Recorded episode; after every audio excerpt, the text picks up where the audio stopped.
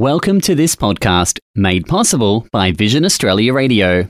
Visit varadio.org, subscribe on iTunes or your favourite podcast platform. Let's welcome to the program Simone Casey is from the uh, organisation ACOSS, who do a wonderful job in the area of advocacy.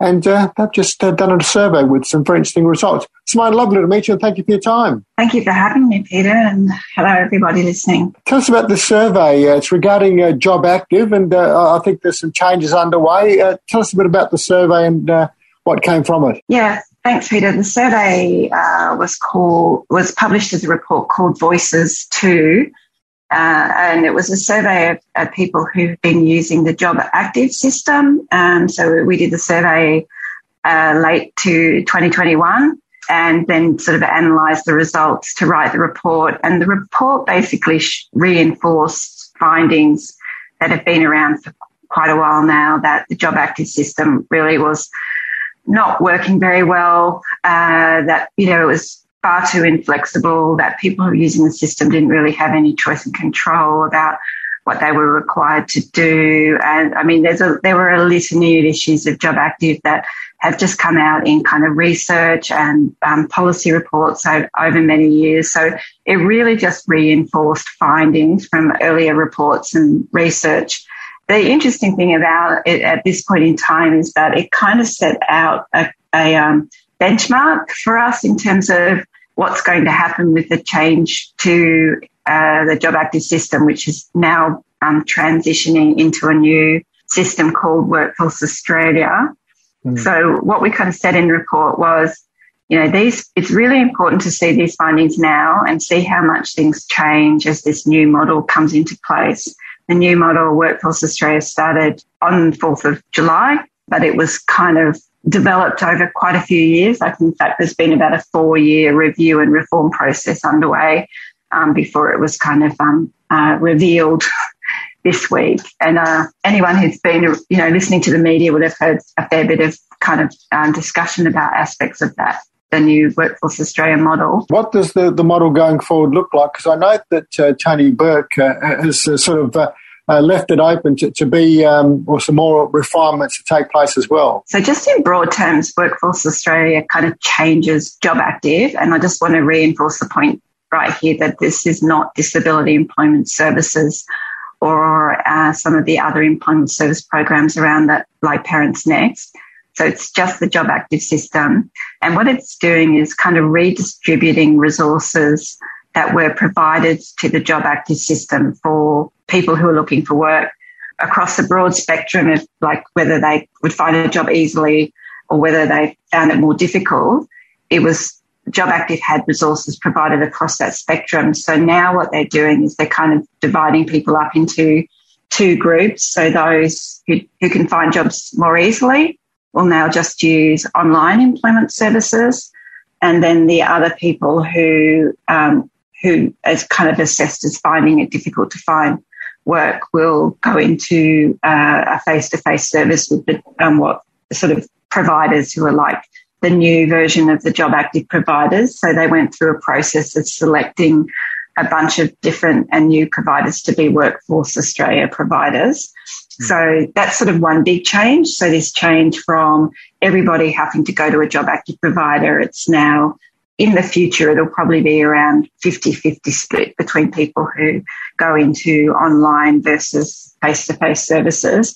And so, what that's meant to do is kind of redirect the resources that are available in employment services to actually provide very kind of customized support to people who need more help or want more help. So, there will be kind of a way that people can opt out of digital employment services if they don't feel that they're right for them so they can then go to a face to face provider. The other kind of really big change, I suppose, that everyone's trying to get their head around is this shift from having job search targets to the points based activation system. And this is the issue that's probably been causing the most um, debate in the media. And what that does is sort of sets up a new framework for people reporting what they call mutual obligation requirements and mm. ticking off that they've met them. So it used to be in Job Active a default of around 20 job searches per month, and ACOSS and plenty of other people thought 20 is pretty high because it's actually proof of job applications that are the right fit for you. Um, and to, to now being able to report kind of that you've been looking for a job in different ways by counting points towards things that you might do, say, um, you know, attending a job expo or doing study or this kind of thing. So the points based activation system was developed um, through this review process that I spoke about. And as it was being developed and, and people like us at ACOSS saw the points based activation model, we were concerned that it wasn't, you know, it could potentially not be as flexible as, as it was conceived to be by the review process. Um, and that it might create kind of like a higher level of kind of reporting requirements so that people would have to sort of tick more boxes to say they've done more things every month. Um, and we didn't want the system becoming more complex and onerous. And so we saw that there were some shortcomings in that model. And along with plenty of other people, we sort of went out to the new government um, asking for changes. And then that resulted in the minister um, uh, and, and minister in consultation with this department, I think, um, deciding to make some changes before Workforce Australia actually hit the ground on Monday this week or last week. It'll be when people hear this. So with the um, with the online uh, way of approaching uh, employment, Simone, I guess the issue of accessibility would also come into play there. Yeah, it's a massive issue. I think um, you know a range of concerns could be raised on that front, just not just for, you know, people with, say, vision impairment, but just for people in terms of their access to device, you know, their device. We call it digital ubiquity, which means like, you know, you might have access to internet one moment, but you might not have it the next because you might lose your phone or you might not be able to afford data. So having too much reliance on people doing things online can be an issue, especially for people on very low incomes.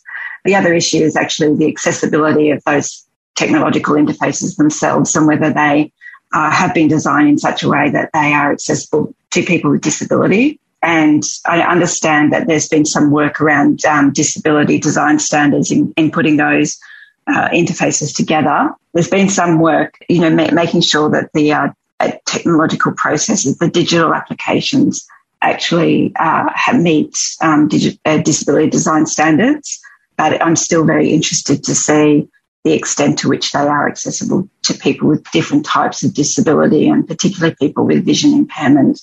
If you have any experience with uh, the new Workforce Australia way of doing things, applying for jobs, etc., it's very much online. Simone is very passionate to hear about people who are having any accessibility or usability issues. You can contact Simone, Simone at acoss.org.au. So S I M O N E at acoss.org.au.